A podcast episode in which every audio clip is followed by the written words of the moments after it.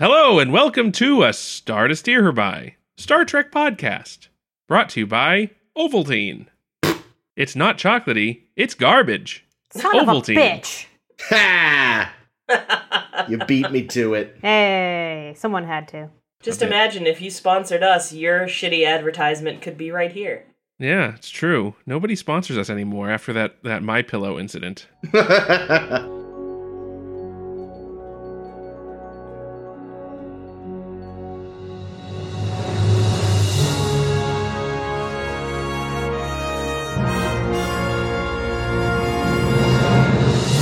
My name is Jake, and I'm joined by. Chris? Ames. And Caitlin! And this week we'll be talking about two episodes of Star Trek: The Next Deep Space Nine. First of which is going to be the Visitor. Second of which is going to be hip hip hip hip hop Hip Hop Hop Anonymous. hip Anonymous. hippo Hippocrates Hippocratic Oath. Great. Um, Nailed it. What you number can't we spell on? Hippocratic Oath without writing hippo. I didn't know that. Aw. I actually thought Hippocratic had one P, but I also realized that Ames was just running it out on the fly, so I'm not I'm not calling anybody out. I just I thought maybe it was one P, but I could be wrong. It has two P's. Does it really? I had no idea. Just like a wow. clown. and, you're, and you were a Anyway, classics major. um, so yeah. Yeah, I Anyway, guess it so does. first of all, Sorry, Ames. What? Wait, what number are we on, Jake? this is on episode 182. Ah! Wow, Great. 182 times you've been disappointed. Much, much more. Yeah. So first off, we'll talk about the visitor. In the visitor, it opens with a strange old man played by Tony Todd, Yay. also known as Kern and the Candy Man, and he's taking drugs. Uh, and his doorbell rings, and this hot young thing walks in, and she's like, "Hey, are you Jake Sisko?" We learn that it is indeed old Jake Sisko, and that he's a he's a famous writer, but he's only written two books. What the fuck, Jake? Get on it. Uh, Ooh, he's got- great books. yeah, uh, great books. One of them was called uh, A- uh, Anselm. Is that right? Anselm, Yes. yeah. uh, and the other one was a work of collected short stories. And she's like, so like Listen, not even really a book. I mean I mean, it's bound. I know, It's got I'm- l- I'm LED really on the I'm cover. really kidding. I'm really kidding. So anyway, she's like, "Listen, you know, I love your books. You're my favorite author. I just got to know what why'd you stop? Because you know, I want to become an author, and I don't want to be a complete failure like you. Aw. So any Aw. tips you could give me would really help. And he's like, Well, well, since you're here, I might as well tell the story. wow, so not his voice.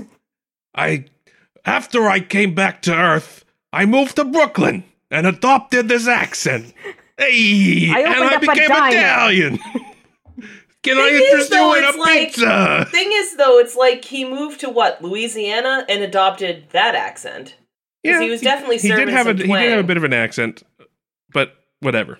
So this is a flashback episode where old Jake Sisko tells the story about how his dad, also known as Benjamin Sisko, kinda died, but not really. We'll, uh, we'll get into that. So anyway, what he, what he says is, you know, back way back in the day when I was a teenager, I was 18, and uh, we were on the ship. We were gonna go watch a subspace bullshit with the wormhole and uh, some f- shit went down. Dude passed out in engineering, and my dad fixed it. But then, right as he fixed it, he got zapped by the warp core and vaporized, and that's pretty rough. And we see all that. So then, you know, obviously it's really sad. There's a big funeral, big memorial service, and then a few months go by, and uh, Cisco shows up, just appears in Jake's bedroom for a few minutes, and then vanishes. And everyone's like, "Yeah, you crazy kid." So couple more months go by. He appears again, and this this time they may other people see him and they bring him to sickbay, and and uh, they're like, "Yeah, yeah, you're you're Cisco, all right." What the fuck? Uh, and they figure out that he's trapped in subspace. So the subspace bullshit that the wormhole was doing, apparently, when he got zapped by the warp core, it sucked him into subspace, and that's where he's trapped. Now, what's interesting is time passes normally in regular space, but it, it doesn't pass for Cisco. So every time he appears, even though it's months and years later, he stays the same age. It's only it's been no time for him, but it is time for Jake. So we see, you know, as Jake throughout his life, he gets older and older. Eventually, he has to leave the station because the Klingons took it over. Jerks. Uh, and he figures, well, all right, well, you know, I, I saw my dad every couple of years. He would appear for a few seconds and disappear. But, you know, he only appeared at the station because of the wormhole. So I guess it's over. I guess I'll become a writer. So he does that. He becomes a writer. He gets married. You know, he's got the, the sexy Bajoran wife. They're living on Earth in Louisiana. Nice house. Real nice house, actually. yeah. Um, Looks like it could make a great haunted house. yeah, good, good. And he thinks everything's going good. He's transformed into Tony Todd, and he's like oh, like forty ish. You know, his wife's like no, doing let's let's have dinner or whatever. And when, as they're leaving the room, who should appear but Ben Cisco? What, Dad? What are you doing here? So it's very What do you think emotional. of my new accent? Ah, dad. hey, Dad, Daddy O. I'm Um, Joe Pesci, played by Tony Todd. So, anywho, um, Cisco's like, "Tell me, tell me what happened. Tell me about your life. Tell me about your wife." That, that's my Cisco. best Cisco. And he's like, "Dad, you know, well, we haven't had kids yet." And then, anyway, Cisco disappears again, and this reignites the obsession in Jake Jake's mind, and he becomes completely f- singularly focused on getting his dad back. Now he realizes that, uh, you know, that it's him that that it's tied to, and not the station. So uh, he gives up his writing. His wife leaves him. We find out, and uh, and eventually they try to recreate the conditions of the original thing, and they go to the wormhole. During the next subspace inversion, he's like seventy, and everybody else is really old. Dax is there, and Julian, and everyone. Nog's the captain now, uh, and his face is melted partly for some reason. That's how and- friends age. Yeah, I guess You've so. seen They just- Zack. That's true. They just melt. Cisco, sure enough, appears, but and they think they're gonna be able to yank him back, but it doesn't work. He ends up disappearing anyway, and Jake's upset about it. And he's like, "That was the last chance." Well, it turns out that wasn't the last chance. Meanwhile, as he's telling the story and the frame story, the girl is left now, and Jake's like, "Well, it's my last chance to g save my dad." And uh, he's a really old man now, and sure enough, Cisco appears one last time, and he's like, "Jaco, hey, you wrote another book. Great. And Tony Todd's like, yeah, dad, and read the dedication. Ah, to my father, who's about to watch me die. Wait, what does this mean? Um, and uh, so, sure enough, uh, the drugs that uh, he was doing at the beginning was poison. And uh, he, because he's fig- he's worked out that uh, if he dies, Jake dies while he's with Cisco, mumbo jumbo, Cisco goes back to the moment of the accident, and uh, they get their years back. Very he slow d- acting poison. yeah, well, you know, it's a, well, it was like a t- few hours, right? Anyway, it happens. He dies. We jump back to the point uh, where Cisco got zapped. He jumps out of the way. Older Cisco evidently remembers all the events, but of course, young Jake does not. And uh, yeah, end of episode. Yay. This was such a good episode. Yeah, Yeah, it's like this was good. stunningly written. It's the kind of episode that you feel like isn't even necessarily like a Star Trek episode just because it's just so solid. Yeah. It's not about Star Trek things really. well, Yeah, they it- managed to work in a little bit of like completely unfollowable science to make it work out. But Good. I'm glad. Yeah, yeah. There's a Know what I big- mean? There's a But- MacGuffin to start things off. and Yeah, that's but the it. thing that's the thing that's really spotlighted and on display here is the father son relationship between the Ciscos, which is Yeah. the most one of the most lovely things about the whole show. I kind of yeah, I was looking at it and I was sort of wondering, you know, I, I have so far been lucky enough to not be in this situation, but I kind of wonder if it's meant to be sort of allegorical for losing someone to dementia when like you know, they have those moments of lucidity and that's sort of what's represented by the times Cisco reappears oh, that's Um, really interesting. and obviously it's you know got this science fiction angle where you know Jake is getting older and older and this and that but but that you know when you're with someone you know from what I understand you know it's like when they have these lucid moments for them you know there's just these moments and then they're with their family they recognize them for a bit and um you know and of course for the family their life has been going on but for the patient it's really you know it's a lot of time is spent just sort of in this haze not knowing what's going on who anyone is and i was kind of wondering if you know maybe that was on their minds when they were writing this I'm gonna say no, but that's it's it is a very good point because yeah, that is a, lo- really hard having uh, as someone who watched their their grandmother taken by dementia. It is Oh, incredibly incredibly hard. I'm No, i so didn't sorry. know sorry Yeah, That's what Uh, happened with my stepdad's dad too. Woof, yeah, It it's was no horrible. fun. No, in fact, I, I happened to read that the that the writer Michael Taylor, whom fans thought was secretly Michael Pillar and Jerry Taylor's joint pseudonym because the episode was so good, that they were like, it can't be some new guy that we've never heard of yet. No, it must be them. But in fact, is uh, Michael Taylor, who will go on to write some of the really good episodes of Voyager. Hmm. Uh, his original thought was to follow Cisco and only have brief glimpses of Jake throughout before he realized like the actual interesting story is watching the man, the the character who's left behind, Yeah, which like I what- think oh. is the much much more interesting way to do it too. yeah, because like what would it have been? Cisco just like Hanging out in a haze. Twiddling his thumbs in the white room. If it's subspace, does he get to see bits of Odo that's shunted to subspace, subspace every so often? Ooh. Mm. Is that the first time we've seen subspace? Yes. well, and, and that might not even be subspace specifically as as some weird pocket dimension it created. Yeah. It's funny God, I because hate when subspace. when Jake and Cisco are briefly both in subspace, and Jake asks, "Where are we?" I couldn't tell if it was if um, Ben Cisco hadn't actually like noticed this place before.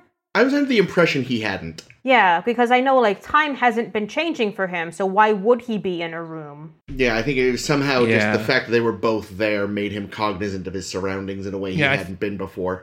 I assumed it was like some space in between, you know, where it's like because Jake hadn't completely gone into subspace either. He was just sort of in transition. Yeah. J- it- just long enough to say, "Son, I'm really disappointed in you." Bye. Go write a book, damn it. Oh, yeah, no, this episode like I I uh I hate feeling things and it made me Yeah. feel things. yeah, I I teared up twice. Once once you know watching poor Chirrut Laughlin like uh, deal with the father's death, and then the end, which is stunning. Yeah. Yeah. And I this is actually one I remember. Like there's some I'm hazy on, there's some I'm like maybe I never this one I remember. And even knowing what was happening and what was gonna be the result, it was still had a very strong impact.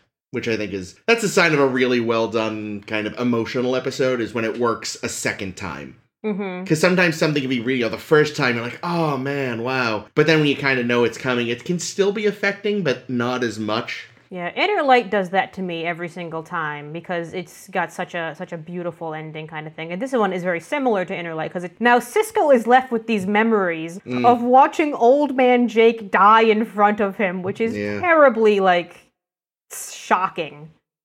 Well, but in a way, it gives him an interesting perspective that like most parents won't have, right? Yeah. Because most, I mean, the the natural order of things is that you know, unfortunately, you lose your parents and then you die of old age. Not like you die of old age with your parents, because then your parents would be a very old age. Mm-hmm. Mm. So it's, I mean, I don't know, I don't have anything else to say about it. I just think that like it's it's interesting because that's Yeah. not something you'd normally see.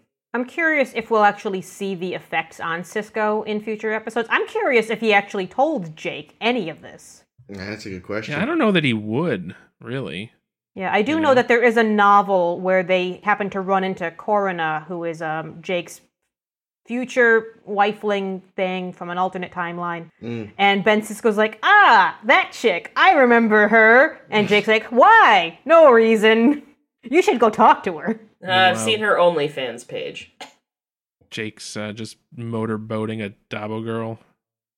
That's Right. and that's the thing is we don't even know. He may not have uh what what old Jake does might not even erase that timeline. He may have just created a new one. Wild. yeah, well, I Oh, wild. mean, that's the thing. That's that's what's kind of sad is that poor uh, Melanie there. You know, she's what what happens to her? She's Well, that's what I gone. mean. I mean, clearly the timeline is very different in this universe, so the events that brought her about may never have happened. Mm. Does anyone know who Melanie is? I who- who the- actually- Who the, actress Melanie is. I had meant to look her up, and I just did while Jake was doing the summary. oh, but you please, son of a bitch. you go. All right. Well, I There you don't go. know. Caitlin, go. No, I was saying I don't know. Okay. Melanie is played by Rachel Robinson, the daughter of Andrew Robinson, Oh, who is Garrick? who is Garrick. No nepotism involved apparently. They had a, they saw a lot of people audition for this character and they were like, "No, her. She's great." Oh, she's Andy's daughter? Even better. Yeah, no, That's I thought awesome. she, she was quite natural. because it, it, it can be a little hard to do sort of young, wide eyed, and enthusiastic and not come off as cloying. But I Yeah, think no, she she did, did a it- good job. She did a great job. I think the one thing that I'm less of a fan of this episode, which I'm otherwise like a giant fan of this episode because it's so brilliantly written, is her role. Because she just walks in on a dark and stormy night, because they always do, Yes. just to talk to her mentor. And it's like, guys, I'm not seeing a ton of motivation there. She just walks in, like she n- she didn't like call or email beforehand. And what exactly does she want? She just wants to talk. Well, So really did what they- this they did- is- Did they actually already know each other? It was my No. impression No, that they no, didn't. she oh, okay. didn't. Okay, okay. But I think now, now knowing a little bit more, and especially knowing that she's Garrick's daughter, um, this is probably an I just Obsidian spit Order on my plot computer. Damn it! because obviously in the timeline here, the Klingons won whatever war they were having because they took over DS9 and et cetera, et cetera. Never hear of the Dominion again. So I'm assuming that they also basically wiped out the Cardassians. So Garrick had his daughter surgically altered to look human. Okay. They figured out the subspace thing and were like, listen, you got to get to the Cisco house. You got to kill Jake Cisco as soon as as soon as Ben Cisco appears. That way the timeline will be fixed and you know, we'll and do with it Ben all over. Cisco there, we'll definitely win against the Klingons. exactly. We need actually, Sisko. I'm following this. I'm actually So- following this. And then when she realized, wait a minute, I don't need to kill him. He's going to kill himself. Fuck it, I'm out of here.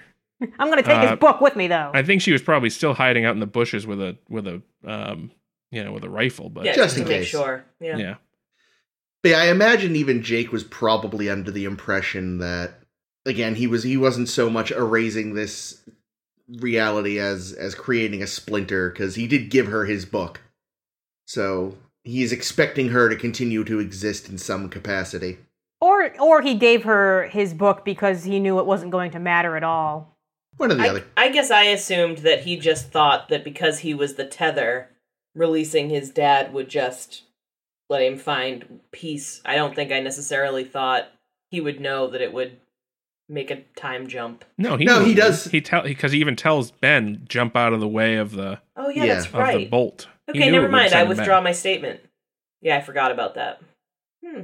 That But, Jake uh, though, hard worker, going back to college in his late thirties and going into science when he'd been a liberal arts guy his whole life. I mean, when Hmm. you live this long, and I think you have all the resources that you have in the Federation, you can like I think there's a there's a s- a, a s- not a study but a um, an anecdote somewhere that you know it takes you seven years to become an expert in any field. Yeah, So in a lifetime, you could become an expert in like five different fields. yeah. I just So like shows. I mean, me, I'm just, I am not smart enough. Like, even if I had infinite resources, I could not wrap my head around, like, biology if I wanted.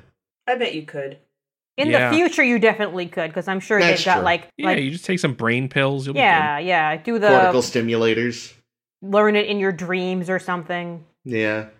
Just fucking, oh man. I wonder if there's a black market for just, like, learning shit off of Vulcans. You just Hmm. find a Vulcan who's an expert in a field you want to know and have him do a mind meld with you. Oh, that's brilliant. like even if it doesn't give you a permanent sort of expertise maybe you have enough sort of basis that r- you remember that it makes learning it easier for yourself That's interesting. Be good. What about you could do like mind meld, sex, Why? like in demolition man exactly. Or uh, sensate. never I saw don't know that, one. I haven't either, but the one. Well, actually, no, I saw an episode, but I understand there's some weird orgy that they all take part in because of their psychic link, basically, but it's really just between two of them. I don't really know. I don't remember. Mm-hmm. Something about sex. Sexy. i i so there's you know one one scene that stood out to me in, in a, an episode of many standout scenes was uh with kira and jake in the pylon Hmm. and the, The- really interesting way they kind of backlit it Yeah, the lighting in that scene is beautiful. Yeah, it really Yeah. accentuated her new costume, huh, Chris? wise ass Jake found the best segue. It was really natural and subtle. We'll get to that in a minute. Cause, but yeah, no, because it was like I don't know who did it, but it was like just backlit enough to give it this weird, almost ethereal quality. But you could still see enough of their faces that like their expressions came through well enough, and it was just e-, I, everyone who like had to have a really strong moment in this episode came through. I like I was really impressed. Like I never had anything against uh is it Shirok? Shirok? How do you pronounce his first name? I think Shirok is I think it's Shirok. I've, I've only been ever seen it following written. Jake's lead, but I should look it up. Uh, It's it's pronounced Nana.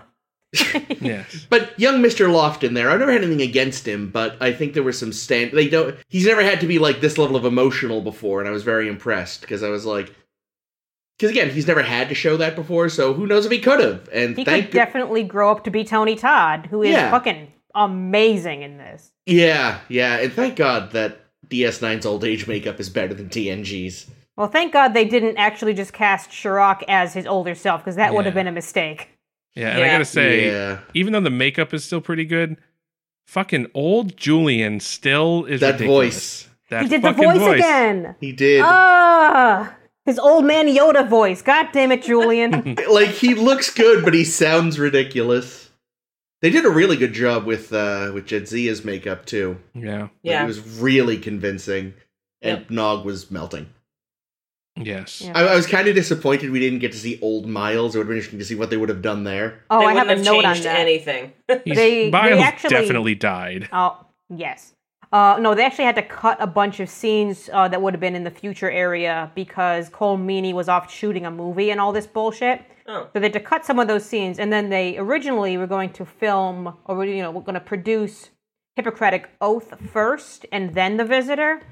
But because he had to go off to do to shoot a film, they flip flopped the production order of them Mm, so that they would, you know, have him available because he's very central in Hippocratic Oath. Makes sense. yes, Um, Yeah, but he's- it also he's- meant that Rene Auberginois got pissed off about this because he was supposed to direct The Visitor, but he got shifted to directing Hippocratic Oath because even though the episodes flip flopped, the directors didn't flip flop.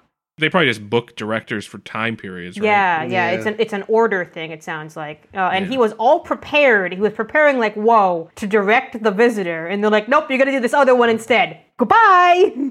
but I, Well, as much as I am sad because I never like to think that Odo is upset, this episode was like so perfect that It was. I'm glad that it happened that way. Like, not that he wouldn't have done a great job. It's just it's. I don't know. I feel it's like- hard to imagine it any other way, and there would definitely be differences. And it's I just- feel like he- going from his previous experience of Ferengi Wacky Time episode straight to this without a middle step might have been tricky. Mm. who, Yeah, who yeah. did direct this one? David Livingston, who's one of their very common uh, directors on the show. Is that the same Livingston the fish is named after, or is that a different Uh, Livingston? I don't know. I want to say a different one, Okay. but I might be wrong. And yes, as Jake so subtly mentioned, Kira had her new uniform, which I hate so Yeah. much. Yeah, I'm. I mostly hate because I really would have to look at it pretty closely to to, to notice much of the differences because I don't notice these things. But I really, really just hate the rationality for why they changed her uniform, which was to make her look more feminine and thus less antagonistic. Which is, fuck you. Yeah. fuck Yeah. I mean, Kira's whole thing is she. She's a Spitfire. Yeah. Also, like, just from a purely aesthetic standpoint, like the gross reasoning aside, like, I miss the fact that the sleeves were. Because on her original one, her sleeves and shoulder pads are, like, a darker red than the rest of the uniform. And it was Yeah. a nice sort of offset. Yeah, this But one's now it's all just- the same. Yeah, Yeah, very and it's- samey. And it's not a great shade of red without some sort of counterpoint. Yeah. It would be Uh, one thing, because I know it's also like the current iteration is also more comfortable for Nana, which would be a fine reason in, of, uh, Yeah. in and of itself to change the uniform. But then to go and say, oh, we're doing this to like girl her up, and they put like she's going to be in heels from now on. It's like, that's so impractical for someone like Kira. She runs a lot. He skips and prances Hmm. and plays. Cool. Speaking of uniforms, did uh I it, it I don't know if this is for sure, but th- were the future Starfleet uniforms the same ones or similar to what we saw in All Good Things? I'm Yes, pretty they are. sure, yeah. Yeah, they Okay. are. Uh, Can or at I least just they're very say similar. can I just say they done goofed here? Can I Why? Eh, Well, it was technically. So, All Good Things was supposed to be roughly 20, 25 years in the future of the end of TNG, right? Is that how the time worked Yeah, it out? sounds right. Oh, yeah, because it But- would be roughly what, what, what time it is now in Picard. Right. Yeah. But in Cisco Land, It's In- 50 in the- years. it was 50 years plus when we first see Nog when Nog visits Jake at his house he's, He's- wearing a TNG style uniform yeah, I was very Yeah. confused I about which wondered that. should have been about about that. the same time as all good things because he was because he's like oh yeah I told you that 20 years ago I so he wonder- should have been in at the worst he should have been well obviously they haven't probably designed the Voyager slash first contact uniforms yet No, Voyager Um, says the DS9 uniforms. yeah the, the but you know what I mean Yeah, There's an there's another iteration of the DS9 uniform, yeah Yes. so they but wouldn't they have- wouldn't know that yet. they No. wouldn't know that yet. So I I don't I excuse them that. But what I don't understand is why I feel like Nog should have been in the All Good Things uniform 20 years in the future and then probably another 30 years after that or whatever. Or actually no, Jake says it's only 14 years.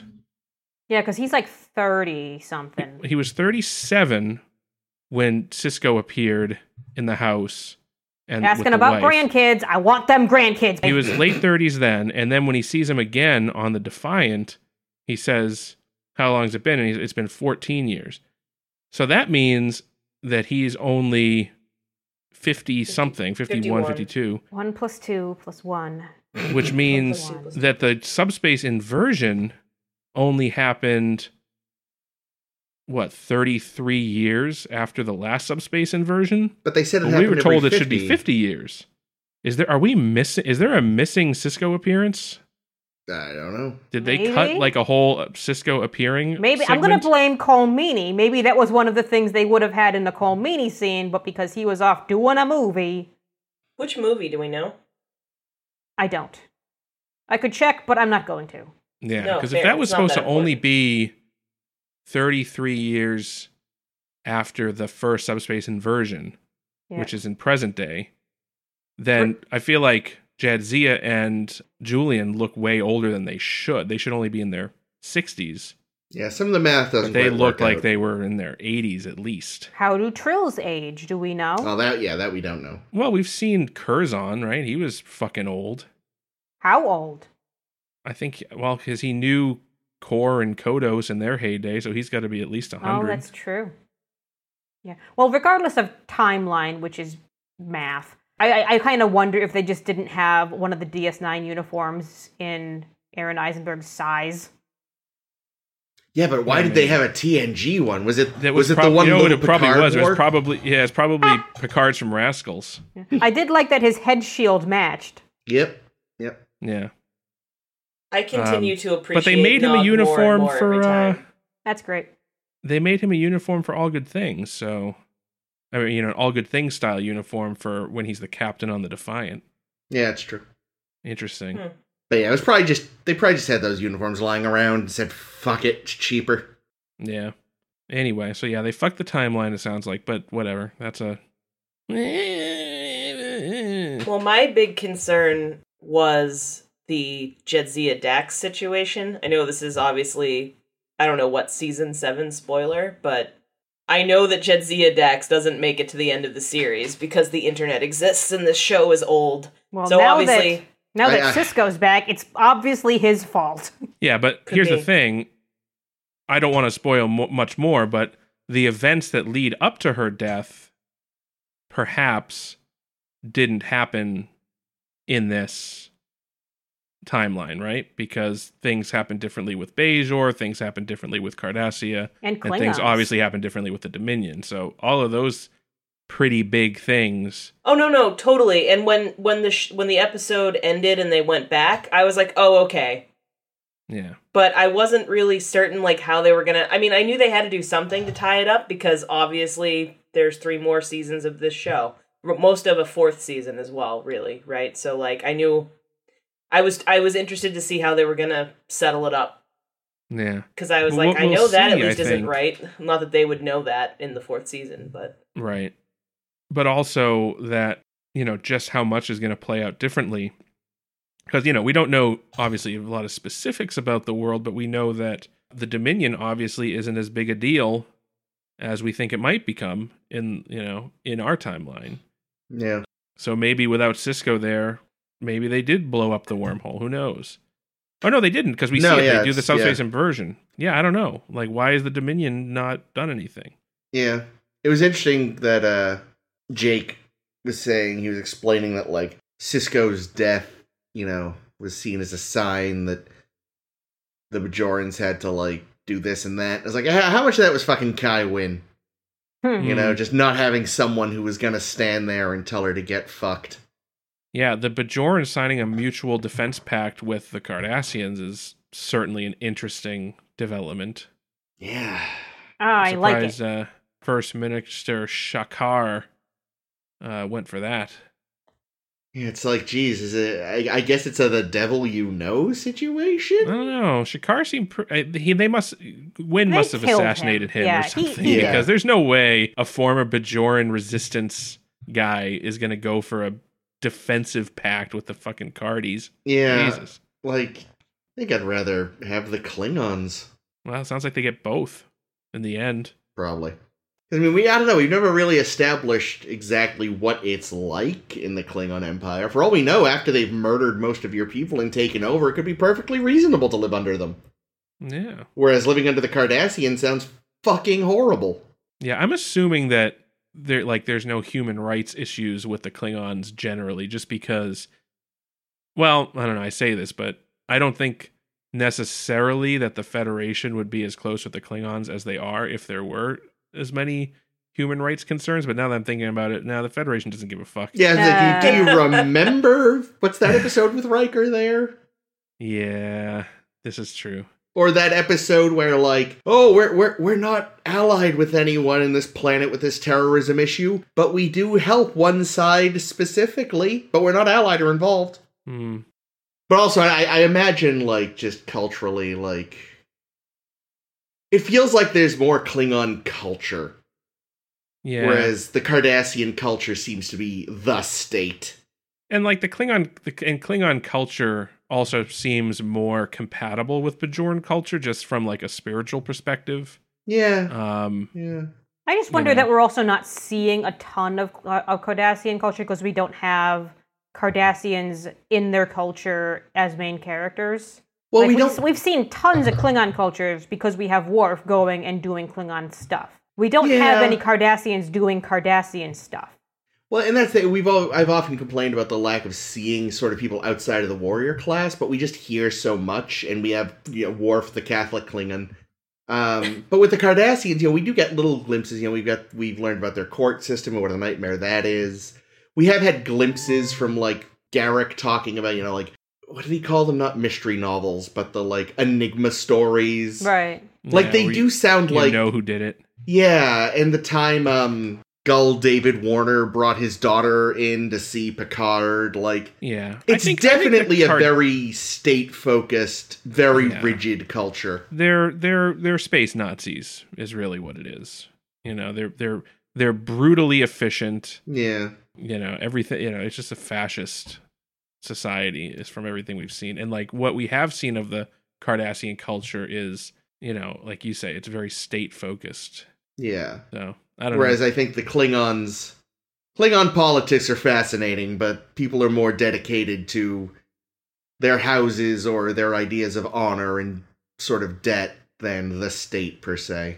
I feel like a lot of it is also like there's a lot of Klingon religion that we see, like Yeah. or, or like or like their equivalent of religion. Yeah.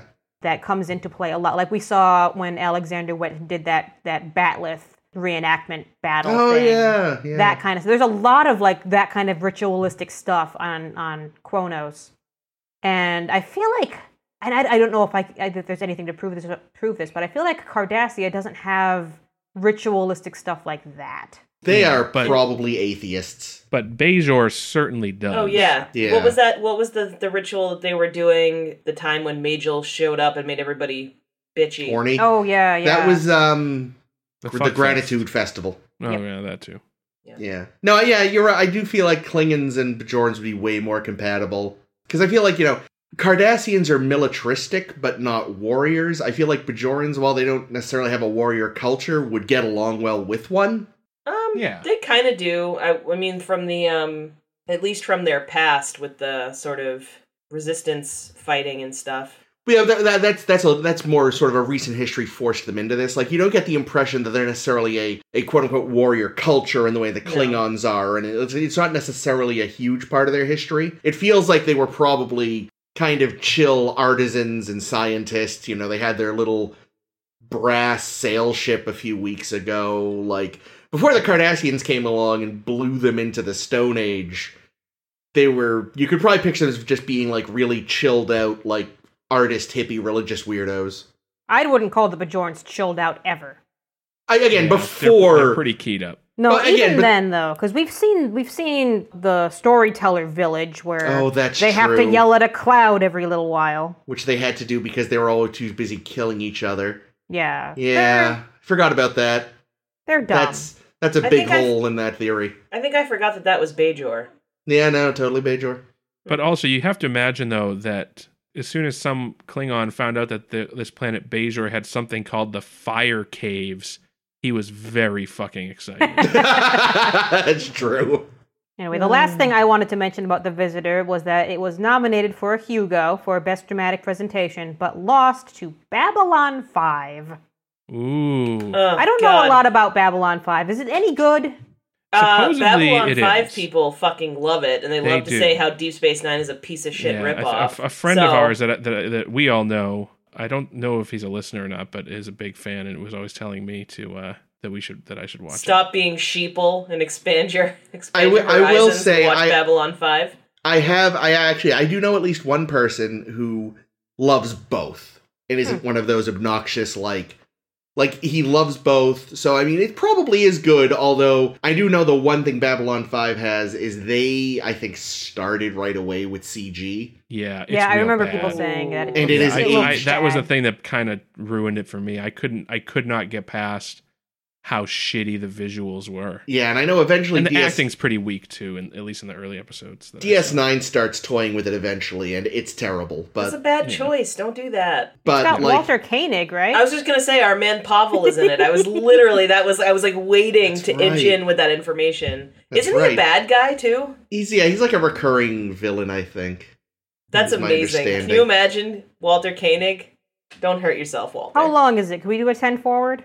no, a mini it's- oh, it's like series? five or six seasons. seasons. something. Oh. It would No, be we like can- uh when we finish Star Trek, Yeah, maybe if we which is still want never- to talk to each other. Which will never fucking happen because they're gonna have like three or four shows happening concurrently now. Yeah. Like we Well, will we're gonna never totally- fucking run out of uh, Star I mean, Trek. Unless unless it really surprises me, I have no interest in doing fucking lower decks ever. 'Cause I don't want to. I don't either, but I feel like we have to, It We right? is- did Completionist. TAS, so. Okay, it can't be worse than TAS. Oh fuck! Don't say that out loud, dude. Yeah, don't jinx it. It hasn't even started yet. It could be way fucking worse. Eric's could join as a full time Oh my staff member. We God. don't know. Of all, all of the voices are done by the corpse of James Doohan. God! no, Oh, no, they- it's just, it's just gas escaping. Jake, they they cremated him, so Yeah, there's a Oh, bit that's of true. doing in space. And That's true. there's no sound in space, so. No one I will be wonder able to what he's hear us doing up screaming. there. yeah, uh, so Loading. I'm just checking. There, there are five seasons of Babylon Five. that's a bit much. That's But appropriate. I don't know. Maybe, maybe because it is Mm. Yeah, it one of is those things that's always kind of been on my list, and uh, it's like it's just it was so hard for me to get into it. So I think I would have to have A reason, like a, a podcast. reason to, to to to watch it. Just not not saying that it's bad. It's just it it was hard for me to get past the the what I felt was really poor acting in the first few episodes that I tried to watch. well, I mean, look at the first season of TNG. yeah, no, but I mean that's like the level. Look That at is Terry that. Farrell, four seasons into Deep Space Nine. Poor Terry Farrell. You know what It I was- think too is I was we talked you were talking about the great the great performances that we got from folks. They were really smart to not give her any of that. They were just having her and Julian Yeah, bicker, she's just gonna like be old. times. Oh, yeah. she's like, I yeah, I'm kept sick of getting- listening to you prattle on. Okay, good Yeah. job, Terry. Nice work. I kept here. getting the impression that they were like an old married couple. I'm like, did they hook up? I But can't she's tell. like no, but but she but she's like you're always talking about your kids. You Yeah, dumb so- fucking kids. fucking science fairs. you I fucking- think I think they fucked at some point, but they are clearly not together, and he has found maybe he went back to that woman he uh almost didn't join Starfleet for. I'm just assuming that The he and ballerina? uh, Yeah. that he and um, O'Brien eventually hook up after After the I don't show's know. over. After Hippocratic Oath, I don't think Julian and O'Brien are going to talk to each other ever again. no, Could be they a love little each hate other. fuck. Next up, we have the Hippocratic Oath, which is a oath that doctors take that says not to kill anybody intentionally.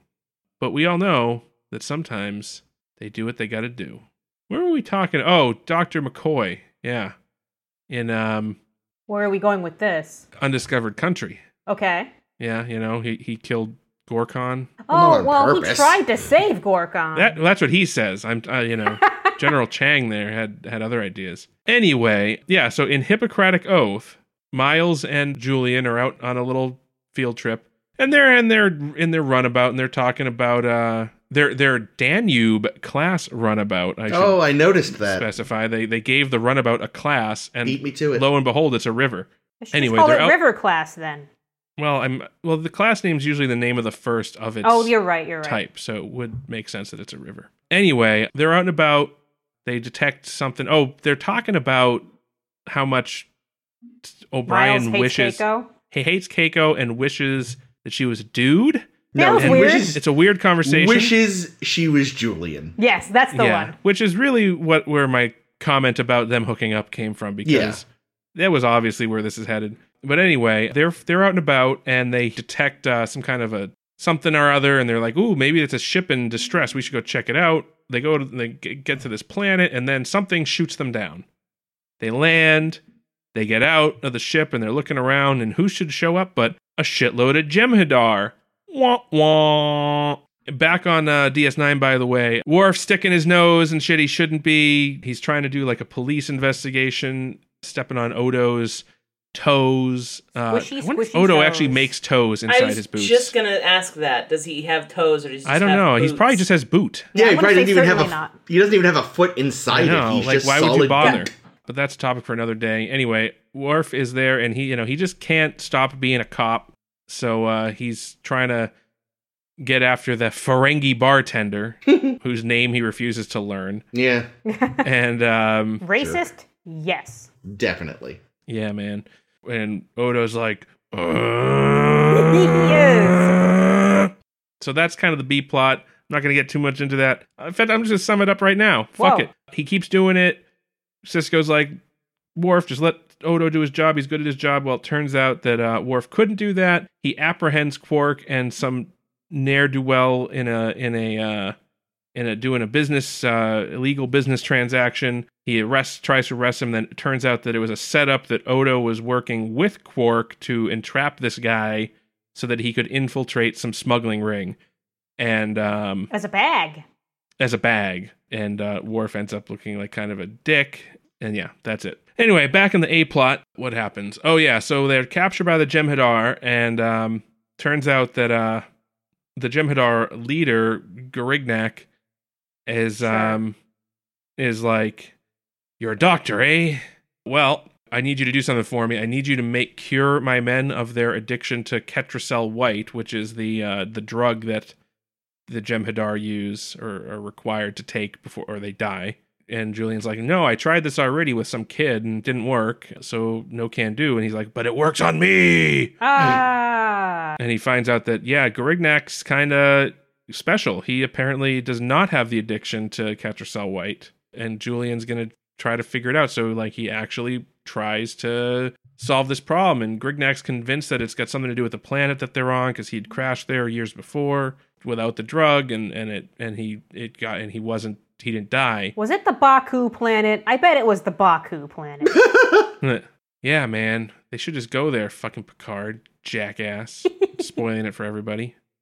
So his uh his honey can uh stay safe. Anyway, so uh What's O'Brien's uh reaction to all O'Brien this? O'Brien's like fuck these guys. We're going to stage an elaborate escape. I've rigged together a fucking phasery thing and we're going to shoot one of them, steal his gun and then escape.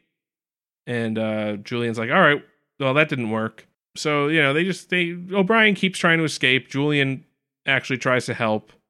And then in the end, it seems like all is lost cuz uh O'Brien has attacked one of them and actually managed to escape himself, but he goes back for Julian. They get captured by Garignac, who's like, yeah, I should kill you, but I won't because, uh, you know, because I don't, I'm not addicted to this drug. Evidently, my aggression isn't as bad or something. He's wearing the Kira uniform, so he's less aggressive. That, there you go. so he ends up letting them escape, and he even goes a step further and kills his second in command for for not really a reason, just to save Julian and and uh, O'Brien, which seems like why, why even bother letting them escape? Any, anyway, whatever. He could because his men would have eventually, w- when they were starved of the drug, they would have turned on him either way. So I guess he's compassionate towards Julian and and O'Brien He loves for Julian. reasons. Anyway, didn't make a ton of sense why, but he did. Anyway, they leave. Oh, but O'Brien had to violate o- uh, Julian's order. Julian tried to pull rank and found out he's a giant puss and uh, wasn't able to enforce his orders. And uh, O'Brien basically just said "fuck you." And Julian's also, you know, too much of a of a wussy to uh, bring O'Brien up on any kind of charges. So uh, O'Brien's just going to get away with blatant insubordination Sounds like him. And, he's not- e- racism. and racism. And and to top it all off, at the end they even hint that they're not that Julian's not even gonna be mad at him for very long because he's like, you know, you know, we can play darts in a couple of days, you know, after I've gotten over your betrayal. So yeah, there we go. Hippocratic oaf. oaf. All right, so yeah, Yeah, very, very disappointed in the sheaf here. oh yeah, he's awful. He's just an asshole this whole ca- fucking episode. Yeah. See, Whilst I- Julian is actually very likable this episode. which Yeah. is unusual for him. I it's know. not really unusual for O'Brien to be like an unrepentant racist, though, so I wasn't totally surprised. Well, Mm. like you think he would start to learn because he was starting to learn with the Cardassians back in the Yeah, but- TNG days. at the same time, to give him the benefit of the doubt, he has been captured by the enemy. he's been captured by and- the enemy before. they're probably going to kill him either way if he doesn't escape. Yeah, but you know, just the jumping to conclusions that if Julian frees them, they'll just turn into like marauding pirates. I mean, there's no proof they'll all go the same way as the leader, but there's no proof they're going to become, you know, worse either.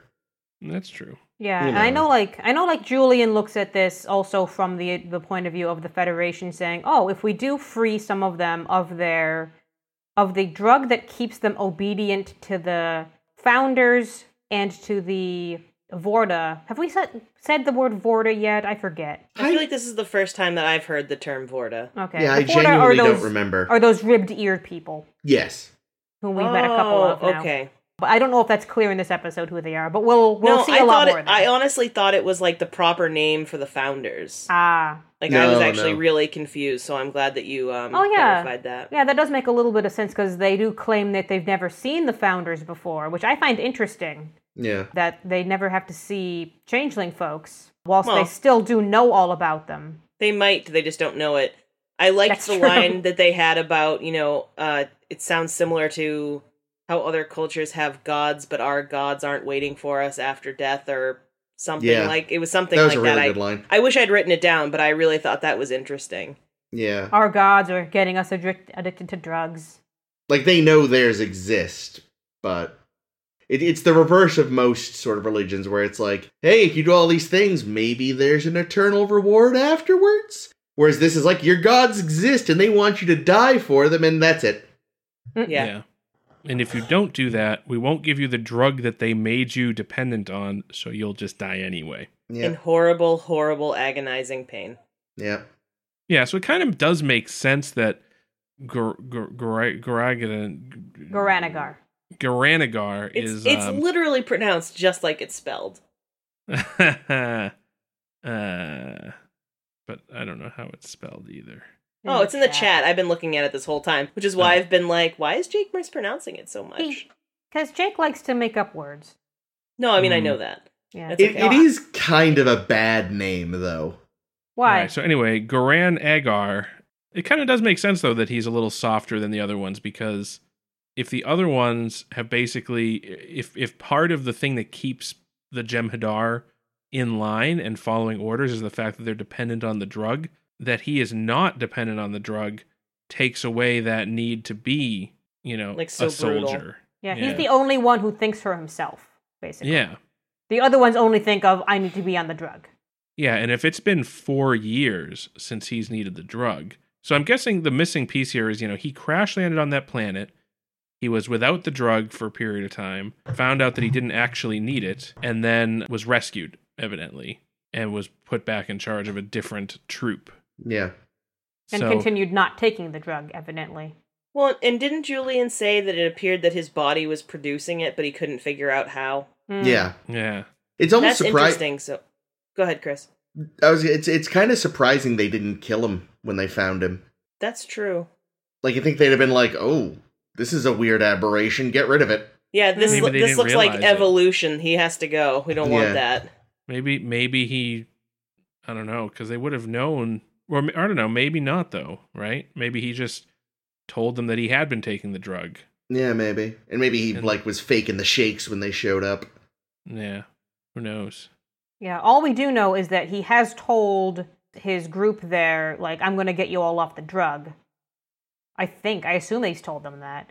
Yeah. Yeah, they 'cause- know why they're 'cause at there. the beginning, at the beginning they were all in withdrawals. So clearly he thought that the way to do it was just to not give it to them on this Yeah. particular planet. To, like, wean them off. Like, he kind like, he said he had enough for three days that he made last, what, eight days or something?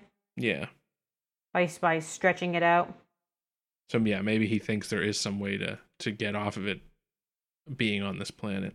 So assumably the rest of the people in his in his uh, rogue team here also want to be off of it and also want to think for themselves, except for maybe his second in command, Arak Taral, who just seems like an asshole. Yeah. I mean, they all definitely want to be off of it, but like, I feel like if any of them would in fact go on to maraud as the chief fears, it would probably be the second. The rest of them we really don't know enough. I mean, I guess we did have that Jem'Hadar kid who, you know, as they pointed, out, was just like so just naturally warlike and aggressive. And you kind of wonder is it whatever aberration that causes uh, the leader there to to not need the white also maybe makes him naturally less likely to you know You're talking about Eve. the kid from the abandoned? yes Okay. thank you I couldn't think of the episode title because they do briefly yeah they talk about him that's why they bring up Odo and the founders but yeah I don't know it's I feel I I feel like they want it to be sort of a an almost it's almost the DS9 take on the hue question Yeah. That's, what it true. reminded me of. A lot of- Um, a lot of Hugh. but I feel like you know, whereas that is maybe a little more like you could kind of come down on either side. I feel like with this one, it's a little more naturally, just like you know, I'm I'm with I'm with Julian here. Yeah, I mean, But- I was al- I was already on Garan Agar's side because I know who the actor who plays him was uh, Scott McDonald, who had previously played Tosk, No shit. whom we all love. when they showed up, I actually thought because I because like you sort of see them in darkness at first. I actually wondered if it was a bunch of tasks, Hey. and I was like, "How is that possible? What is happening?" No, he's great. He's and he's also great at being like this monster thing. So Yeah, And we also you talked about how Tosk was kind of a proto Jem'Hadar. yeah, Um, yeah. He really is. In fact, I Um, think you said that, Jake, and I now am wondering if it's because you remembered that he would be in this episode. no, I actually did. I didn't know. I didn't You even know dirty until Ames just said it. bastard. I didn't know. I didn't he's know. it was the under so same much actor. makeup that it's hard to tell. But when you know, you're like, yeah, you're doing all the all the great under lots of makeup acting that he's good at. Yeah, which Well, is you would that's think that that that that's tricky. So like finding someone who can act through makeup is is especially for a show like Star Trek. You keep them in the Rolodex. I was gonna say that you would think that O'Brien would be totally down Right? with Garan Agar, knowing that knowing that it's the same guy. Yeah. What's interesting is he has very expressive eyes too. Mm. Mhm. Yeah, that's what He's helps. kind. He's kind of got a little bit of that Robert O'Reilly thing going. yeah. I was just gonna ask if it was in a Gowron way. um it's interesting though because of course like it, it it begs you know it does show off sort of how both these men sort of entered starfleet right like julian clearly you know he went through the academy he went through the medical school component and all this and he went through you know he's relatively young he's only recently graduated he's only been there for like a period of peace whereas the chief enrolled during wartime and so like you kind of you know it's like Well, and their paths their paths were totally different too, right? 'Cause, Yeah. like Miles is like an enlisted man versus you know going through the medical school and and Getting- and that you know the Cardassian War definitely fucked some people's heads up.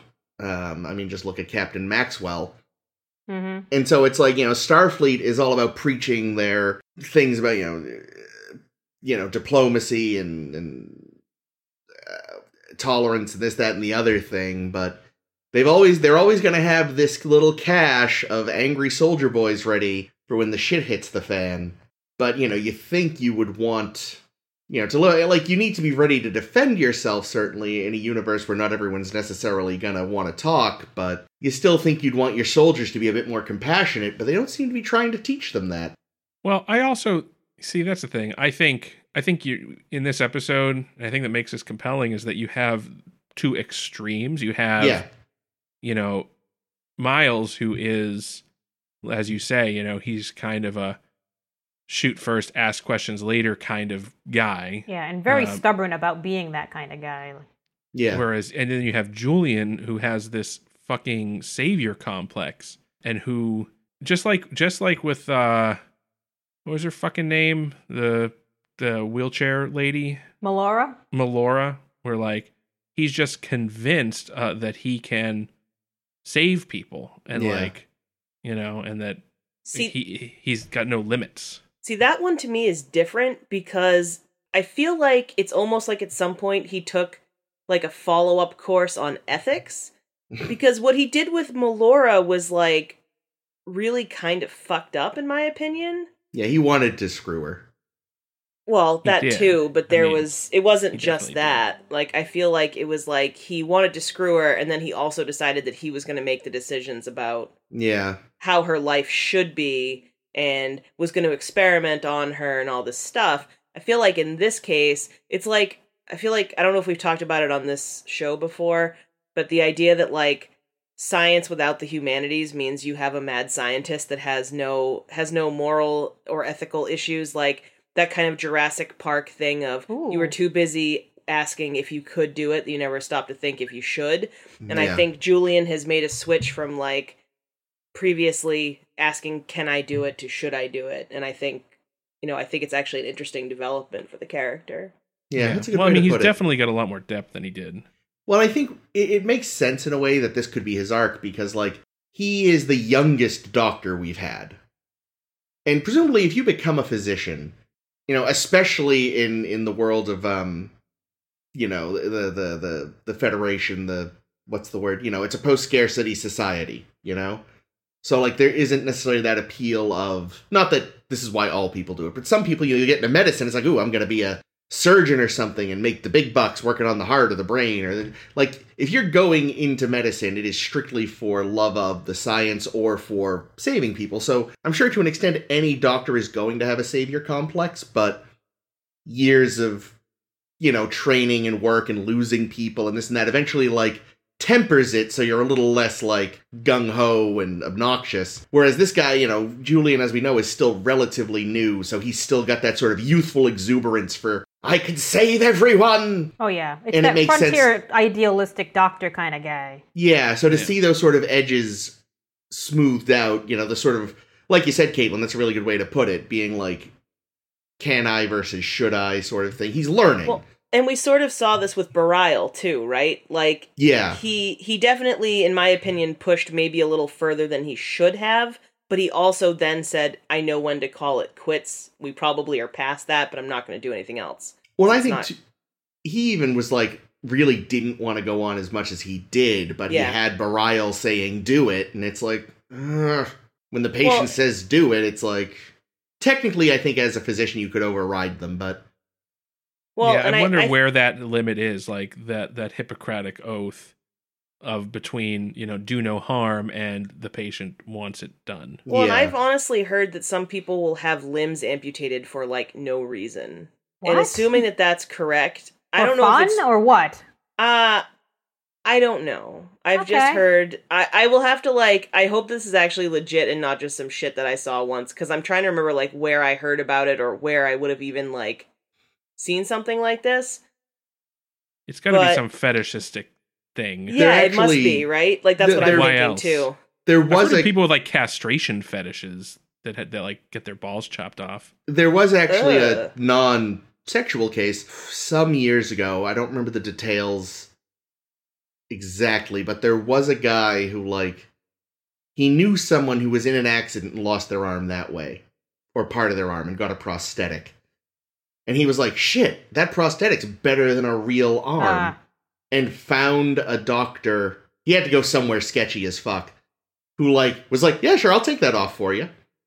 I don't see. I mean, I Our don't know. prosthetics are not that good yet. I don't know what he was thinking. Yeah, I to also be can't like, imagine insurance is covering that, so he Oh, must no, I'm be sure like they a fucking didn't.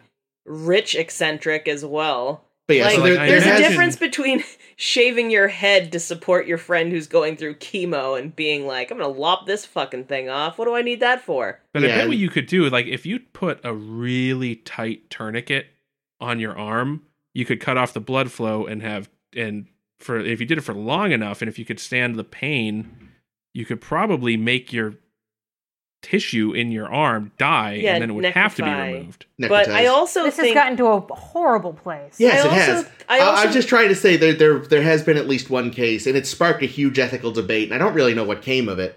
Yeah, but I would say like yeah, I know prosthetics are now very impressive and you can do a lot of things with them that you couldn't do, but They're still You not can't- better than the real thing. It, you, I mean, Guys, you- guys, you- they can't imagine. have feeling. That's terrible. I wouldn't want. I wouldn't want that. I mean, if- no, if I if I had if I had to lose an arm, so be it. But I don't know if I'm going out of my way to do it. yeah. I'm just I mean, imagining this guy used to really like to play that game with the knife, you know, where like you're trying Oh, God. to hit your fingers. All right. It's like mean- I'll never fuck that up and feel it again. and I'm that's gonna the bring thing. this back. I'm gonna bring this back because this is getting right, disturbing. right. Yes, Uh, Um, yeah, the thing I was going to mention, like, so, so Bashir, in his, you know, idealistic, I can save the world kind of way, the thing is, like, saving these these Jem'Hadar from their addiction is also incredibly advantageous to the Federation. So there's also kind of Yeah. a dual side. Like, not only is he, you know, Hippocratic oath, you know, do no harm. It's also if I do this, we could, you know, win the war. Well, yeah, because if you could if you could make like a treatment, then you know, especially if you could find a way to deliver it to the Jem'Hadar, then and if they're no longer dependent on the founders for their drugs, they might mutiny. You know, yeah. Yeah, Well, Especially that's- because they, at least from what we get from Garan Garanagar, that they're like ostensibly enslaved, right? Like you would feel like Yeah. if they had the option. But that's what I'm surprised that O'Brien didn't understand. Like O'Brien's not very bright. Well, I think again O'Brien is thinking mostly because he even brings up, you know, again the kid from the abandoned, where it was like he was just that kid was programmed to want to kill, and Yeah. O'Brien doubts that that programming can be broken. I think he thinks Garanagar, not just his addiction or lack of addiction, is an aberration, but probably his his temperament even is possibly signs that everything about whatever went into making him was wrong and you know whereas julian is willing to say i think they could all become a nice person if we got rid of the addiction o'brien's thought is no no i think they're all programmed to kill and garanagar's a weird exception Well, he also Yeah. like wants to like save his friend That because too, you know, yeah. I mean, like he sees he sees where it's going, yeah and I think that's the thing. I think that he's well. I think before we see Garan Garanagar, Jesus, now I can't say it right.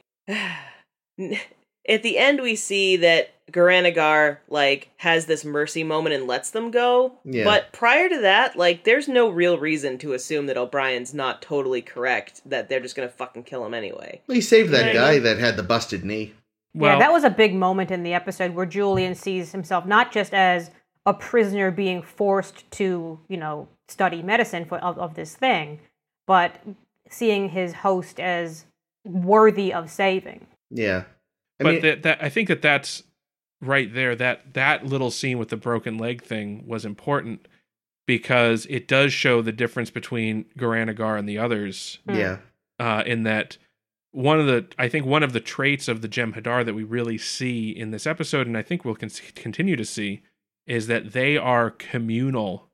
They Yeah. are they, like they don't they have no there is no in- sense of self. There's no individuality really. you know, not in the sense of like the Borg where they have a singular mind, but where in the sense that they don't look at themselves as individuals, as people. They look at themselves kind of like Tosk as commodities. Yeah, like the, the And- guy as he's you know got his knee busted up, a very easily fixable thing says, "Nope, kill me because then it would be more Ketracel for the rest of you if I die because it's not worth saving me."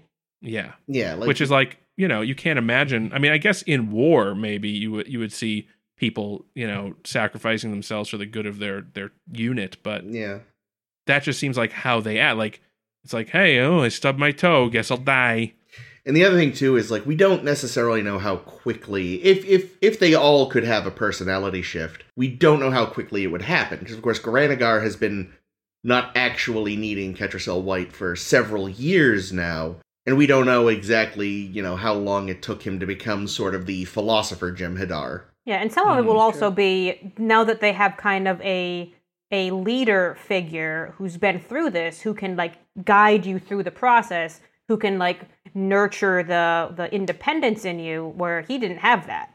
He just Yeah. figured it out on his own like, "Oh fuck, I don't need this. The founders are assholes?" Oh. Yeah, we and like I think that's sort of the only that's sort of one of the flaws of Julian's perspective. Again, I am still on his side, but like I think he's under the impression it'll be like flipping a switch, and it's like Hmm. "N- I don't think it will be. no. I think even once you get them off the white, they're gonna need time. You know, they have literal genetic programming and years of indoctrination that they're gonna have to get over. And we don't, because again, Goranagar doesn't say how long it took him to make that shift. You know, It- I don't think it was probably as simple as, oh, I don't need the white. My whole perspective has changed. It was probably, I don't need it, and he had time to kind of sit and stew on it. The other These people will problem- have the support of the rest of them though, which will be different too though. I is, is my um Mm. Yeah, that's true. That's true. But Right, even right. so, it, it you wouldn't necessarily, you know, you could still have one or two go rogue and be like, "Yeah, we're Yeah. cured. Now let's kill that doctor guy." eh. Well, I I, don't was like 'em. thinking I was thinking the other problem is that if they find a cure for the addiction, then that just might mean that they're able to more effectively be out and about fucking shit up longer too.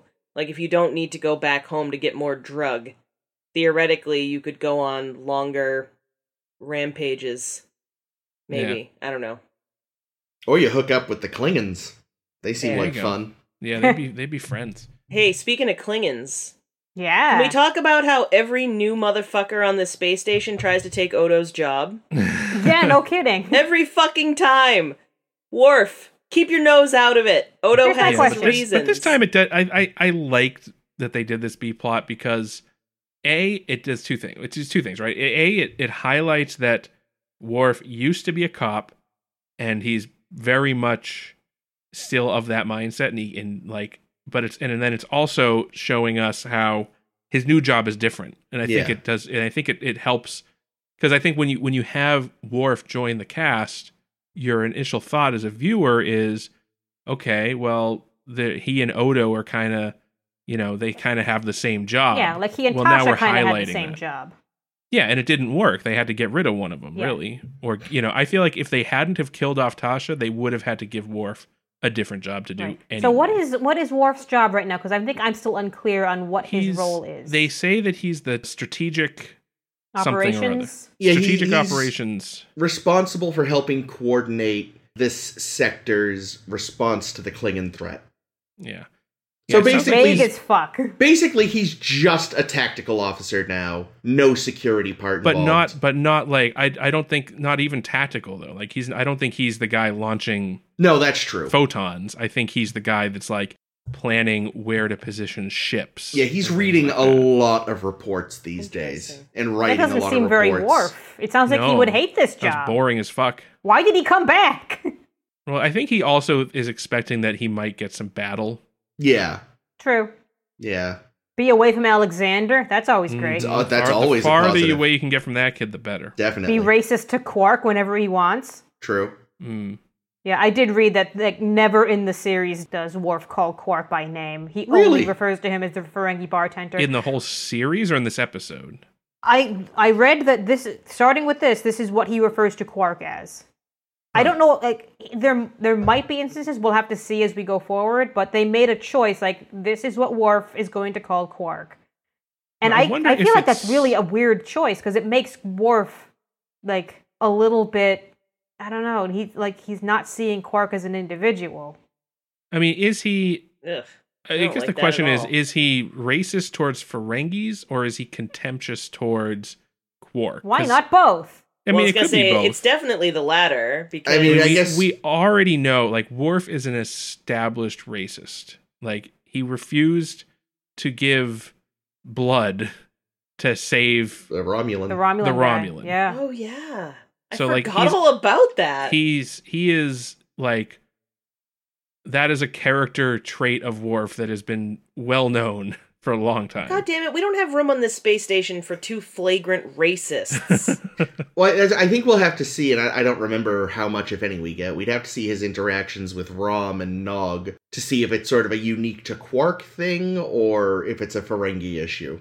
Yeah, that'll be interesting. It's something I want to keep an eye out for because you know, seeing Worf, you know, finding his place on this station, which is going to be very different from his place in the previous series, obviously, but also his relationships with everyone are going to be entirely different. Yeah. Mm, yeah, yeah. Like he already doesn't seem to like see Odo as a peer, really. yeah. Well, that and that's all. These Starfleet people always doubt Odo when they first come in. Mm, Like Caitlin yeah. said, it's like they're kind of douchey. Yeah, but I, I- think he'll have a little more respect for him after this incident. Oh yeah, definitely. I will say, uh, you know, I can. s- I actually weirdly could sort of relate though, because I remember when I first got promoted at my job, like you know, the new people, the replacements, they they'd ask for help, and I'd have to like keep myself from just doing it for them. Mm. I was like, I got my own shit to do here. Like they they wouldn't ask me to do it for. They just asked for a bit of help, and I'm oh yeah, this one, and then, and then yeah, I'll write the email. It's, like, It's hard you to know, let stop. go of something you used to have ownership of. I think Yeah. that's that's natural, but Like so that admittedly was kind of funny because it was a very real feeling thing. Yeah, I keep watching this and feeling like what was the episode where if someone had just told somebody else the plan, something wouldn't have gone horribly awry. Oh gosh, uh, so many All the times. time. yeah, yeah, true. And you But keep yeah. wondering like why Odo doesn't just tell Worf this, you know, his actual plan. But that's not Odo's job to tell Worf any of his plan. It's Yeah. also not Odo's style. yeah. No, he doesn't. You know, the new guy doesn't trust him. He no, no, doesn't quite trust the new guy. You know.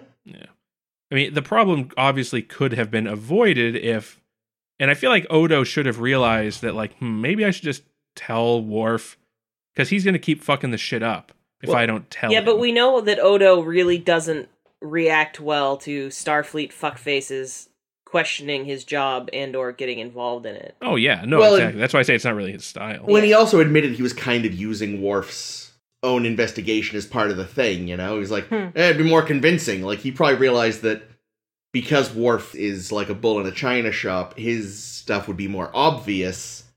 And that's maybe what would have the guy looking over his shoulder while Odo could be all, I'm a bag. Mm-hmm. Yeah. yeah, true. Was Speak- Quark in on it? Yeah, I think so. Yeah, I read that he was. I wouldn't have known, I wouldn't have really noticed. Maybe I, there was a line I missed that explains that Quark was in on it, but I did read in my book that Quark and Odo had put this together. that that hadn't occurred to me, but it does make sense. Like once Jake said it, I was like, oh yeah, because like otherwise Quark would have been in deep shit for buying it, Right, yeah. and he does try to sneak off with it. Like Of he does try course he to, does, and which is I was right. like Quark. Quark. So yeah, they had i the episode did not make it clear they were a team on cahoots. this one. Yeah, yeah I, w- I was pretty sure of it just because at you know i think the line that made me think of it was when quark was like so can i get back to running my business please can you get the fuck out of here so i can you know like Oh, I missed that. like, like that he might have knew helped. that there was going to be this thing and you know he was kind of reluctant probably odo blackmailed him into Yeah, g- you know going along with this thing I wonder what it is about these crystals that may like. Are they a drug? Are they like easily weaponized?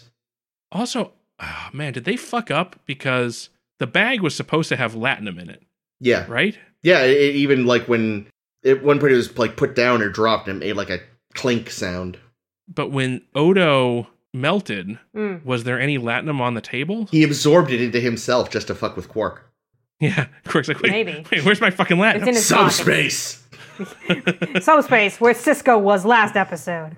Cisco Uh, comes He's back. just sitting there and suddenly he gets hit in the f- head with latinum. He's like, "Oh, what the fu- Where is this so like either either the bag didn't have latinum in it at all, and it was just Odo pretending to be latinum, But then if the guy took out the latinum to look at it or inspect it, it would have turned into goo. Yeah. Yeah, no, as soon Oh, it, as it's it- separated from it the was bag. full of latinum, and Odo just ate it. yeah, I think you're probably right. Oh, oh, you want your latinum back? And then he just does like I don't know. He just like pulls it out of his mouth one piece at a time just to screw with Quark. like a magician's trick. Yeah, he's like, I know you know I don't actually have a digestive system, but Mm. you're still kind of grossed out by this anyway. Hey Quark, what's that behind your ear? Oh. Anything can fit back there. Those ears are so big. Also in the in the wharf side of things, we we get a good glimpse of Cisco's clock. Yes, Yeah, he was he's playing still with his playing clock. with clocks. I was happy to see it. It's such a great Me clock. too. It is. It's- I fucking love that. Yeah, at clock. first I almost didn't recognize it because it was it was from the side view. and Yeah. I couldn't. But I was like, mm, but because you couldn't see the rings very well in the initial shot. But yeah, still good. So he's still tinkering with it. Yeah, I had actually had a note to ask if this was the clock or Yeah. a new clock or what was this thing. Well, after after watching Jake die last episode, he needed Oof. something to uh, set his mind to. Seriously. either that or he's still possessed by aliens. Well, that's that's That just would explain. Cisco. yeah. That's why he acts so weird. One of my notes: Miles wishes Keiko was a man, and I wish this conversation wasn't happening. Yeah. I did like uh, Julian making up an out for his friend, though. That was pretty funny. What was the out? No, no, you want your workshop in the bedroom because you associated with her. So intimate. You're not trying to look like a bachelor, you're trying to be closer to her when she's not there. Yeah, I disagreed with all of that. you want to fuck your workbench. Um, Seriously, but yeah, Miles, but really, don't- why would you have a workbench in your bedroom? Mm-hmm. Yeah. He's been living weird. that bachelor life for a while. I mean, the thing is, She's though, been he's away got a for so long. giant quarters. Why didn't he just turn? What's his daughter's name? Niles. Molly? Miles! Molly. That's right. Uh, Miles and Niles O'Brien. yep. no. Um, Molly, why doesn't he just turn Molly's bedroom into his workshop? Maybe she could marry Ryan Stiles and then she'd be Niles Stiles. Or maybe he, what he could do is convert that uh, shuttle bay or that uh, cargo bay that Cisco tried to give him into his workshop. You know, the, when Oh, when- that was going to become an arboretum. yeah, and that ungrateful Keiko was like, nah, No, she That's didn't a- say no. It was uh, Julian who pointed out why it was a bad idea. that's true, He was like, "You're trying. You're asking her to turn her career into a hobby." See, Mhm. Julian's there for him. that's true. He is. Yeah, But but, yeah. it's not unusual for a guy to try to play to his crushes problems in his relationship to try to sneak in there. Like he's acting like his friend and confidant, but he's actually just being the good friend so that when Keiko He's- and Miles he's the break up, shoulder to he's cry the first on. person that that O'Brien comes crying to. He's It's trying. He's trying the Look, the- he- the, no, friend zone thing. They right? are just friends. He is not cheating on Garrick. Mm. like- Maybe it's not cheating. They could have an open relationship. We don't know. Yeah, come on, That's- it's the future. yeah, that's- Get rid- that's get true. with it. I don't know. So obviously, aside from the whole ethical situation with the Jem'Hadar and the conflict between Miles and uh, and and O'Brien, I mean Miles and Niles. Niles. He actually is a little bit Nilesy, isn't he? He's got that accent. Mm. Um, He's secretly lusting after his father's British care aide. there you go. Julian? Yeah. Yes. But anyway, uh, I think the bigger issue, or not the bigger issue, but the, the more the more important issue that this sh- that is was established here is the chain of command, right? Yeah. And how you know we there never are really four see lights. we Time never to call really see Jellicoe. people in Star Trek pull rank on each other like that. Not often, no.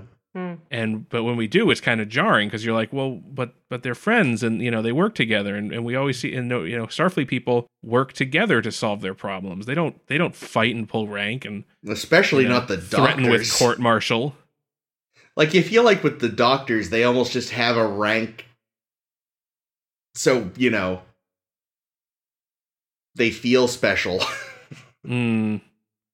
Well, he does feel special. like at the end of the day, it really doesn't matter because they have that special. You know, like they don't really need the rank because it's their it's their title that's more important. They have that special. I'm the doctor. I can pull you off duty thing. Duty. True. But yeah, so it is. It is. You're right. It's weird in general, but it's doubly weird when it's one of the doctors being like, "I outrank you," and it's like, I mean, technically, I but mean, he still he still came up through Starfleet in all this stuff. He still went through the academy, and Yeah, yeah. It's still just it's always weird. he's, they probably still have all the basic training that they give you. Oh, totally, totally. It just it, it to me it always feels like their rank is secondary to their position. I mean, we've with doctors. seen we've seen Bev take the take control of the Enterprise before, Yeah, she's a she's a commander. That's right. That's right. There's a fly it into a sun like yes. you do. Yeah. Yeah. I mean, fuck. If if fucking Deanna can can Crash onto Become a a- planet. yes, im- you know can get um, night shift duty, Yeah, I don't feel like that's something Julian's really looking for. no, no. But as you know, he's what a lieutenant Yes. Uh, nominally. So yeah. yeah. yeah, I mean, he does definitely on paper outrank O'Brien. yeah. And O'Brien Yeah. ultimately resorting to the Kira method, which is Well, I, I just I, uh when he blew up Julian's workbench, I thought at the time Kira blew up that guy's kiln. Oh, his yeah, his kiln. oh yeah, now I mean you have to O'Brien leave. kind of did you know because he also sabotaged the transporter thingamabob so that he could escape. Then he went that was into the interesting. woods like he was pla like he was in Home Alone and rigged up a trap. Oh, God. and that, that I, that's one thing I forget, forgot. The uh, it was a clever trap, but then the foley was a bit. Dumb looking trap. Yeah, I was gonna say like it's like, But it he, worked. He, he he placed the tricorder like it was gonna explode or something, and that's what I was expecting. Yeah. But no, just a branch comes and swings out and knocks the guy out. and then it had like comedy foley thunk. Oh no! Like they might as well have had the Jim Hadar do the fucking Wilhelm scream when he went down. oh my god, I wish they would have.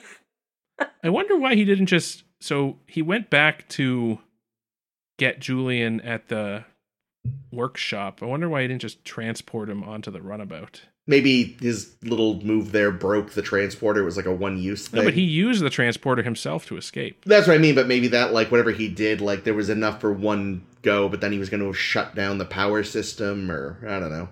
Maybe. They only have transporters when it doesn't make the plot too convenient or something. I don't know.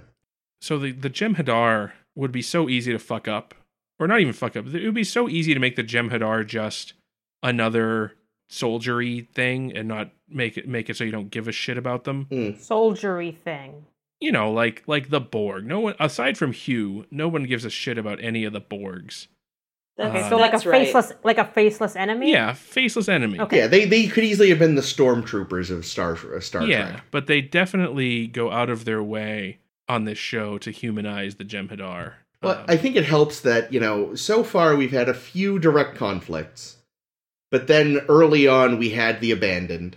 mhm. And now, again, we've seen them a bit here and there in the field, but now again, we get a good, chunky episode like this where we meet. I've forgotten his name. The It's in the commander. chat. It's in the chat. Garagna. Baranagar. Hold on. But they also make it so Oh, God. uh, That's we're how it's also spelled? shown that like they have a lot of knowledge. You Yeah. know, like they're briefed on what Starfleet rank insignia Yeah. represent. Yeah, and What color. the, and what the the color of the uniforms mean. And th- there was that early episode where one was like, man, I really want to meet a Klingon. Hmm. Yeah. Like, So they they're are. like they're serious soldiers. yeah. Really want to see a cat. I've heard they're assholes. They seem nice. They seem to also know a lot about, like, even just these guys seem to know a lot about the personnel on Deep Space Nine. Yeah. Or maybe they just know Odo's name. Maybe I don't he's know, I just feel like especially we've important. I es- don't we've know. established that the ch- that changelings are everywhere. yeah. So I'm sure there's a ton of intel that is just being delivered amongst the entire Dominion of like, here's all the stuff we know, which is literally everything because we're everywhere. yeah. Mm. Because I just wouldn't expect like most just like field soldiers necessarily to be up on that, but I guess he's not because he's like the leader of a battalion. Well, but also that's that's maybe part of what makes the Dominion so effective is they make sure that their frontline people know a lot of this stuff. Mm. Like on the one hand, yes, they are unfortunately enslaved, but on the other hand, they have a huge knowledge base. That's fair. Any any other Uh, notes on on our Hippocratic oath, which again, I, as I, men- I Hippopotamus. mentioned earlier, was directed by Rene Auberginois. Just that I'm as pleased by Julian's progress as I am disappointed by the chief, Mm-hmm. and that I look forward to getting past this. I learned a valuable lesson today, Worf. Mm. seeing him as like part of the cast and not just like Yeah. sticking out like a sore thumb. Well, Yeah, he's we still re- he really hasn't well integrated yet. we still so new. It's like what his third episode. Though actually speaking of that, W- He was he even in the visitor? I think he was seen at the Very memorial. briefly Eh, Okay. saying like, "You really should go, Jake." yeah, you're right. It would be prudent of you. I Yeah, guess I wasn't feeling very prudent that day. or that's whatever. right. That's right. The only other thing I thought was interesting was when Kira like joins him at the table for like no reason. And I kind of wondered if I don't know, cuz I feel like Jadzia was definitely being a little boy crazy about him. Was this their attempt to make Kira more boy- a little boy crazy as well or like what do we think the deal was there? They Eh, probably, just wanted. They probably just wanted to show off the new costume. Mm. Sounds right.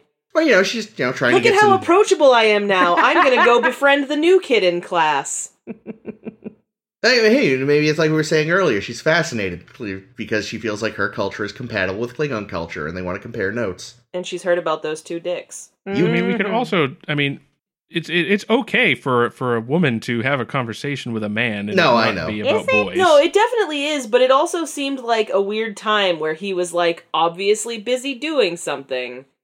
You know what I mean? Like maybe she knew more about what was going on with Odo and so she wanted to I don't know. I can make up Yeah. all kinds of reasons. And you're right, of course they could just be friendly, but it did seem like he was obviously working, she was obviously intruding. Yeah, normally Why? it does feel like she'd be less like. Yeah, she has more tact than this. Yeah, yeah, you're right. It is a little strange. I like to assume that all three of them were investigating Quark at that moment. Yeah, She Well, does hate Quark. Anyway, I think that's probably it for this. Yeah, week, I think huh? so. All right, well, if you like what you heard and you want to hear more, A Star to Steer Her By is available where all fine podcasts are sold. You can find us on SoundCloud, Stitcher, Google Play, and Apple Podcasts. You can also find us on Facebook.com by searching for A Star to Steer Her By. You can find us on Twitter and Tumblr as at SSHB Podcast, or you can visit SSHBpodcast.com it's just a link at the moment to our Tumblr page, but at some point that might not be true, so you know, check it out. Maybe we'll all be surprised. Next week, uh, we're gonna change it up a little bit. We're gonna discuss two episodes of Deep Space Nine. Weird. Uh, those episodes are Indiscretion and Rejoined. Can't wait to see what those are Oh about. no, it's rejoined a Dax episode. Sounds like it. It is. Is it gonna Uh. be that she and Curzon are rejoined? We'll see Sexual- next week. No, there is. You know, Don't- yeah, I don't wanna spoil speak- it, Jake. Don't want to. Don't want to spoil it. Boys! All right. That was a As Linda. usual. All right. I have been Caitlin. I have been Jake. This has been Chris. This is always Ames. See you next week. I've got no new rules of acquisition. Sorry. Bye.